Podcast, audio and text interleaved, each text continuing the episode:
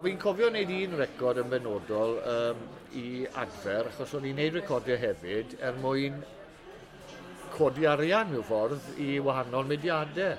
A un o'r casgliadau gore, wnaethon ni, nes i gyfrannu dwy gan, um, oedd uh, record adfer, uh, record, uh, um, record hir, gyda amryw o artistiaid yn canu cyneuon wel, adferol i bob pwrpas, yn y fe, ti'n bod? A, a pethau fel hafod fi, a, a gyda blaen, a awys heddwch, ti'n pethau dwi'n ma'n canu erbyn hyn, yn y fe, pethau one-off oedden nhw.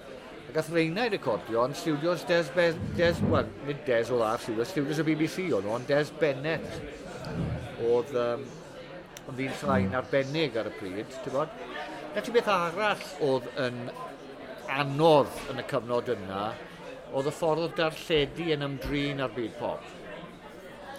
Mi fydden ni'n mynd mewn fel grŵp gwerin i rhywbeth o disgo dawn ac yn aros amdano ni fydden na drefnydd cerdd.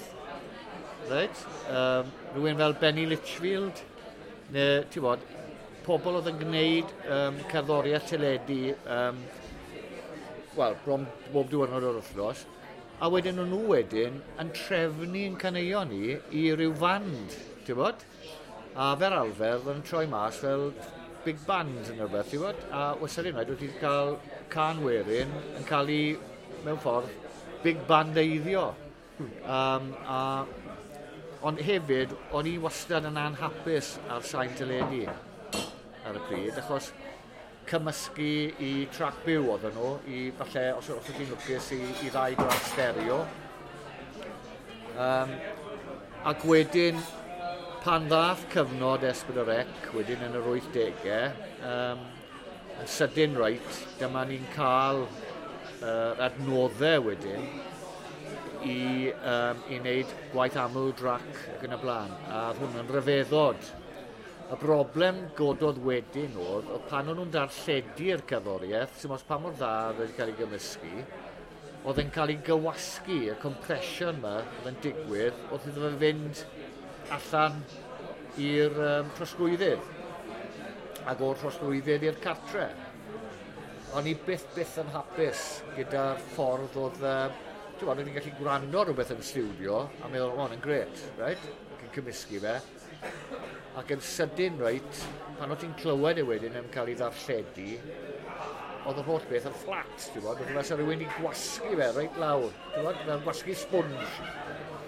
Um, a gymryd i flynyddoedd i ni ddod dros hwnna, um, A dyna un o'r pethau dwi'n amfalchio fwyaf yn y stiwdio gem yw uh, yn bod ni wedi llwyddo i berswadio um, uh, pobl uh, yn y byd arlledu um, i, i beidio, i, i roi chydig bach o'r llac ar y meters, ti'n bod, ar y nodwydd yna. Mm. Fel bod y sain yn gallu cael ei glywed yn iawn um, pan, pan yn cael ei ddarlledu. Um, Y peth arall o'n i'n neud hefyd oedd yn ddiddorol iawn uh, yn y studios. Pan, yn oes y stereo ar ddechrau, wan, ar, ar, bod, ar ddechrau'r 60au, dechreuodd stereo ddod i cael trefi pobl diwedd y 60au, dechrau 70au, o ti'n cael y high fidelity sets yma, ti'n bod, gyda'r stereo, uh, uh, teak speakers a'r pethau na i gyd. A ond o'n i, pan o'n i'n recordio ac yn gwasgu recordio, yr un peth yn digwydd eto. Pan oedd y recordio yn cael ei gwasgu, torri a'i gwasgu, wedyn i feinil, ond dyn yn cael yr un profiad. Oedd ers sain yn cael ei gywasgu hefyd.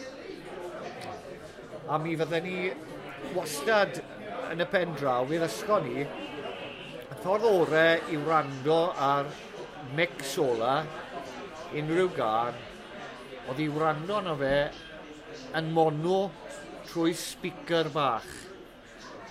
A reswm oedd achos oedd y rhan fwyaf o bobl ifenc yn gwrando ar radios, transistor radios, gyda speakers 4 watt, 5 watt, a hefyd oedd y rhan fwyaf nhw ddim yn gwrando yn stereo, yn gwrando mono a dan sets a pethau fel yna, ti'n bod? Um, ac felly hwnna yn bwysig i ni, oedd nid yn gymaint y stereo, ond y ffaith bod y sain yn dda yn mono yn gyntaf. A oedd hwnna'n arferiad mewn lot o lefydd i wrando ar rhywbeth ar speaker bach. A wi dal yn neud e, pan fyddai'n neud rhaglen gerddorol, teledu, a fyddai'n eistedd gyda'r peiriannau sain, fyddai'n gwrando ar y mix yn llawn ar y, ti'n bod, yr uchel seinyddion ffantastig mae sy'n ar gael dydw yma ond byddai hefyd yn gwrando ar y sain ar uchel seinyddion bach hefyd.